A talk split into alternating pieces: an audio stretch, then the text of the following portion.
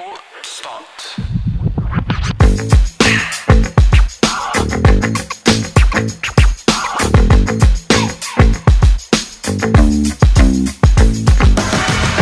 This Podcast. Baik, sebelumnya saya ada sedikit pantun pembuka nih.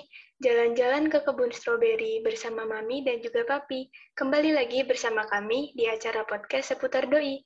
Assalamualaikum warahmatullahi wabarakatuh. Shalom, Om Swastiastu, Namo Buddhaya, dan juga salam kebajikan. Welcome to Seputar Doi. Halo para pendengar podcast seputar doi di mana pun kalian berada. Semoga sehat selalu. Salam kenal, aku Vena dan juga teman aku Ziza yang kali ini akan membawakan podcast. Langsung aja nih, seperti biasa di podcast seputar doi kali ini akan berisi review buku yang kali ini akan dipaparkan oleh Pak Eko Listianto MSE. Udah penasaran kan? Eh, tapi tunggu dulu. Sebelum itu kita sapa dulu kalian narasumber kita kali ini. Assalamualaikum Pak Eko. Waalaikumsalam warahmatullahi wabarakatuh Mbak Pina ya dan Mbak Ziza. Bagaimana Gimana? nih Pak kabarnya? Alhamdulillah ah, kabar baik ya sehat. ya. Walaupun mungkin pandemi belum usai tapi alhamdulillah ya. Mudah-mudahan teman-teman juga sehat ya. Baik, sebelumnya terima kasih banyak kepada Pak Eko yang telah meluangkan waktunya untuk mereview buku bersama kita. Karena mungkin teman-teman pendengar seputar doi udah penasaran, jadi buku yang akan direview hari ini yaitu berjudul Reformulasi Kemandirian Ekonomi di Tengah Dinamika Global yang, ditul- yang ditulis oleh Esther Sri Astuti dan kawan-kawan. Ah, Oke, sebelum memulai review bukunya, apa sih alasan Pak Eko untuk memilih buku ini untuk direview? Oke baik Mbak Vina ya. Eh, jadi ya eh, terima kasih nih ya atas undangan kepada saya begitu untuk katakanlah mereview buku. Nah buku ini sebetulnya adalah karya dari eh, para peneliti Indef begitu. Indef adalah lembaga riset independen ya di Jakarta. Dan eh, ini eh, kalau alasannya kenapa buku ini karena eh, sebetulnya ini adalah buku yang katakanlah ya dari eh, acara kami itu kajian tengah tahun itu pemikiran-pemikiran para peneliti kami memang bukukan begitu dalam bentuk eh, katakanlah ya buku yang secara eh, reguler ya jadi setiap tengah tahun itu memang kita bikin buku untuk menganalisa mengevaluasi ekonomi Indonesia. Nah pada eh, evaluasi 2022 ini kemarin kami mengangkat tema tentang reformulasi kemandirian ekonomi di tengah dinamika global. Nah, alasannya kenapa mengambil tema ini ya tentu saja kita lihat situasi ekonomi kita hari ini ini kan sebetulnya tantangan ya eh, dalam konteks eh, mencapai target pertumbuhan, target pemerataan begitu itu masih eh, sangat dinamis sekali begitu ya, terutama juga dari aspek global begitu. Jadi walaupun pandeminya sudah mereda, eh, tetapi ternyata eh, tidak berarti kemudian tantangan itu sudah nggak ada lagi ya. Dan ternyata tantangan eh, saat ini ya yang dipicu oleh dinamika global itu eh, sangat eh, ini ya sangat banyak begitu dan eh, cukup hebat ya karena kalau dilihat dari data-data makro ada kemungkinan eh, tahun depan ada resesi global ya seluruh eh, dunia eh, katakanlah mungkin ada beberapa negara yang akan mengalami resesi ya diperkirakan begitu.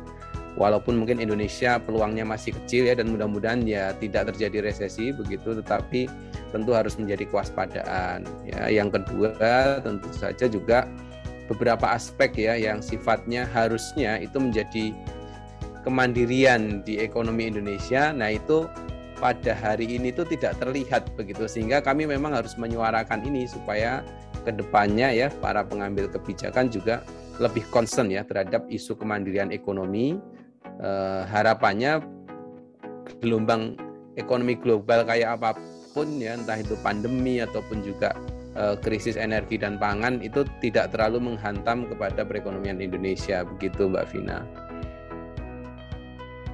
Baik Pak, untuk Pak Eko dipersilahkan untuk mereview buku secara keseluruhan. Oke ya, secara keseluruhan ya tadi pembukaannya sudah ya kenapa alasan eh, judulnya tadi begitu. Nah, secara keseluruhan buku ini ya sebagai bentuk buku evaluasi ekonomi biasanya kita menyajikan uh, di bab-bab awal itu tentang uh, isu kekiniannya begitu ya bagaimana perkembangan makroekonomi kita begitu terus kemudian juga bagaimana perkembangan uh, indikator kesejahteraan ya yang ini juga uh, selalu menjadi concern kami sebagai lembaga riset begitu untuk mengevaluasi ya, capaian-capaian pembangunan yang sudah dilakukan pemerintah begitu baik terkait aspek kemiskinan, ya, pengangguran, ketimpangan itu juga kita lihat perkembangannya begitu, eh, bahkan sampai kepada nilai tukar petani dan nelayan. Nah, di aspek berikutnya yang mungkin juga ini mulai memasuki pada inti buku yaitu bab 3 ke atas biasanya begitu. Nah, kita mencoba untuk memetakan ya beberapa sektor yang kita anggap sangat strategis untuk uh, ke depan ya uh, direformulasi untuk memastikan terjadinya kemandirian ekonomi di kita begitu.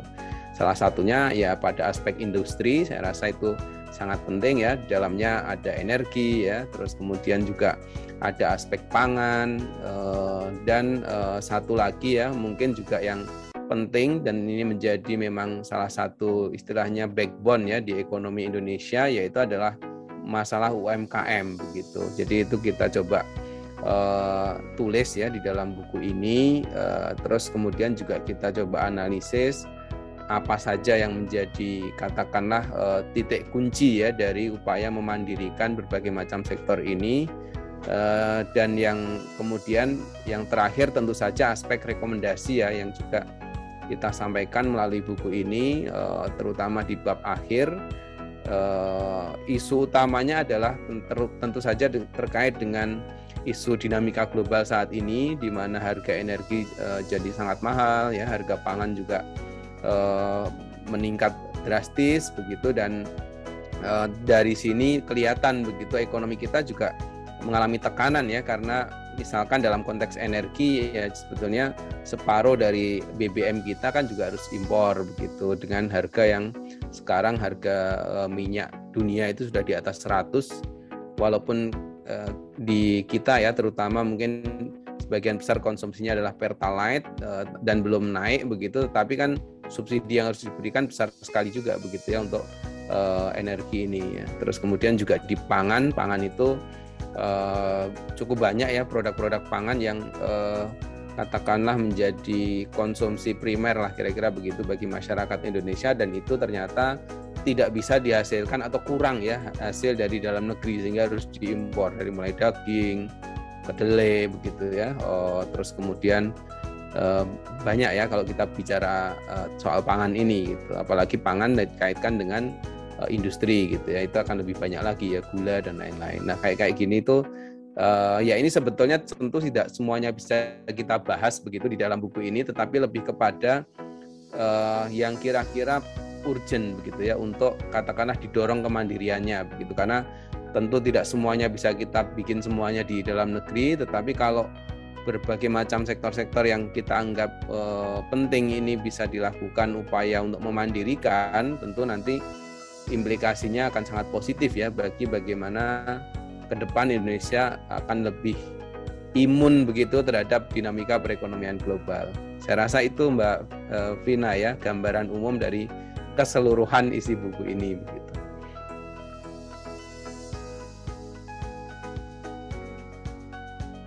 Baik, uh, untuk reviewnya apakah uh, segitu saja atau masih ada lanjutannya ya Pak?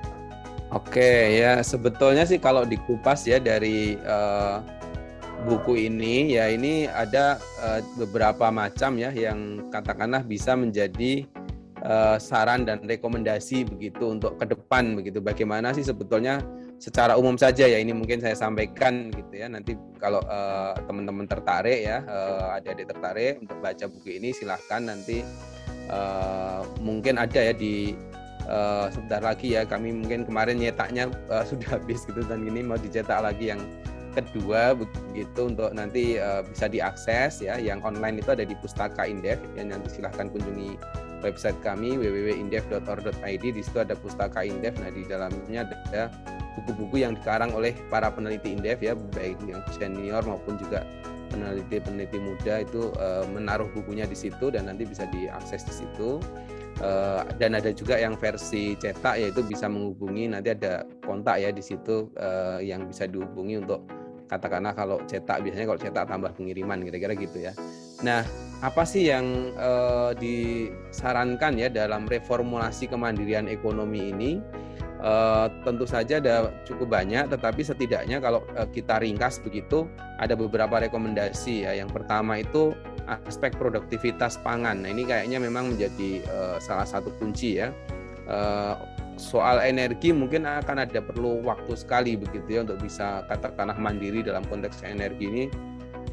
Ya kita juga melihat tidak mudah ya karena tadi impor kita gede sekali tentang misalkan BBM ya walaupun di sisi lain kita ekspor uh, gas ya nah tapi dalam konteks pangan nah ini sebetulnya bisa diakselerasi begitu terutama terkait produktivitas dalam negeri terus kemudian juga kita berharap uh, ini sebenarnya sudah dilakukan pemerintah tapi kita pengen lebih gede lagi yaitu upaya mendorong percepatan peningkatan program TKDN ya karena dengan TKDN itu adalah uh, tingkat kandungan dalam negeri ya. Jadi kalau uh, berbagai macam proyek ini ya meminta lebih banyak ke dalam negeri begitu produk-produknya begitu ya bahan bakunya begitu ataupun barang jadi nah itu akan uh, menggulirkan ekonomi di domestik ya lebih kuat lagi begitu. Dan itu akan tentu saja akan baik untuk uh, ini ya ekonomi Indonesia begitu. Terus yang ketiga ya ini uh, terkait dengan uh, aspek perdagangan. Ya ini biasanya pintu masuk salah satu yang quote and quote paling mudahan kira-kira gitu ya uh, adalah aspek perdagangan itu karena kan semakin terbuka kan dunia ini begitu. Namun demikian kita tetap uh, apa ya istilahnya uh, berusaha begitu bagaimana oke okay, mungkin uh, mekanisme tarif ya itu mungkin sudah katakanlah ya tidak di banyak produk lagi begitu tetapi sebetulnya ada perlu ada juga upaya untuk pengembangan non tarif measure ya. Jadi hal-hal uh, yang sifatnya uh, tidak dengan tarif tetapi sebetulnya bisa menjadi quote and quote penghambat untuk impor gitu ya. Jadi supaya uh, para pengusaha juga lebih melihat ke dalam gitu bahwa oh di dalam negeri ternyata barangnya ada sehingga nggak perlu impor begitu.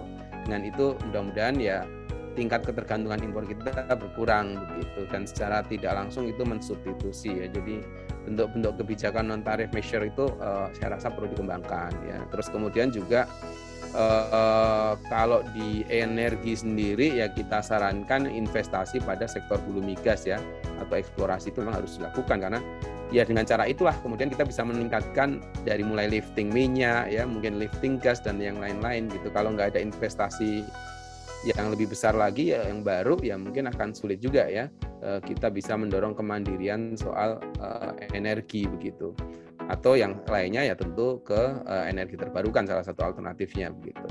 Nah yang kelima yaitu terkait dengan uh, penguatan untuk fondasi riset ya ini salah satunya karena ekonomi kita ke depan akan sangat berbasis pada sumber daya manusia sehingga itu salah satu uh, pilihannya yaitu adalah pengembangan pada aspek riset dan inovasi.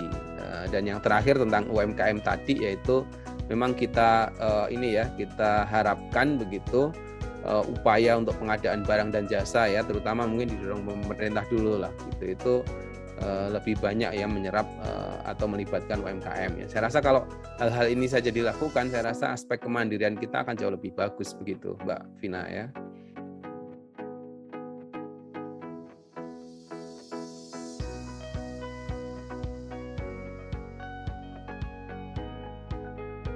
Baik, mungkin uh, itu review dari review buku dari Pak Eko. Saya lanjut, saya serahkan ke partner saya, Aziza. Oke, mungkin saya akan memberikan uh, ringkasan dari review singkat tadi. Nah, jadi uh, beliau tadi menjelaskan mengenai pemulihan ekonomi domestik 2022 dalam menghadapi tantangan global yang menjalar secara domestik. Di tengah optimisme pengendalian kasus COVID-19 yang menyeruak di awal tahun 2022, dunia masih belum tahu kapan invasi akan berakhir. Akibatnya, invasi tersebut menyebabkan tekanan pada perekonomian. Beberapa komoditas yang memicu kenaikan harga komoditas dan juga energi. Kenaikan tersebut sudah melebihi ekspektasi pada tahun 2021. kenaikan harga komoditas dan energi di pasar dunia memiliki dampak positif dan sekaligus negatif bagi Indonesia. Sisi positifnya, Indonesia kecipratan kenaikan harga komoditas yang diekspor serta kenaikan PNBP dan menguatkan cadangan devisa. Namun di sisi lain, kenaikan harga energi mengancam ketahanan fiskal di tahun 2022. Eh, selain persoalan harga, tantangan pemulihan ke depan juga tidak jauh dari kebijakan moneter dari Amerika Serikat, yaitu kebijakan pengetatan moneter oleh AS ini sudah dipastikan akan berdampak pada perekonomian negara dunia, termasuk Indonesia, yaitu berupa resiko pelemahan nilai tukar rupiah terhadap dolar Amerika Serikat. Selain persoalan harga, tantangan pemulihan ke depan juga tidak jauh bagaimana memperbaiki uh, rantai pasok. Dan hmm, memperpendek rantai pasok dan mengarah ke resourcing sehingga Indonesia harus bersiap untuk segala kemungkinan. Nah, mungkin itu saja bagian penting yang dapat saya ringkas dan tanpa uh, terasa podcast kita sudah berada di ujung podcast dan kami sampaikan terima kasih banyak kepada Bapak Eko yang telah meluangkan waktunya untuk hadir bersama kita, mereview buku dan juga membagikan ilmu pengetahuan untuk para pendengar podcast seputar seputar doki. Semoga apa yang Bapak Eko sampaikan dapat bermanfaat bagi teman-teman IE semua. Tidak lupa juga aku sampaikan terima kasih banyak buat teman-teman yang udah dengerin podcast ini dari awal hingga akhir. Aku Vena dan teman aku Bisa. Pamit undur diri, sampai jumpa di podcast selanjutnya. Wassalamualaikum warahmatullahi wabarakatuh. Om Santi Santi Om, salam seputar doi. Thank you for enjoying the moment with us through listening this podcast and also tap our other episode and share it to your mate. See you guys in another episode.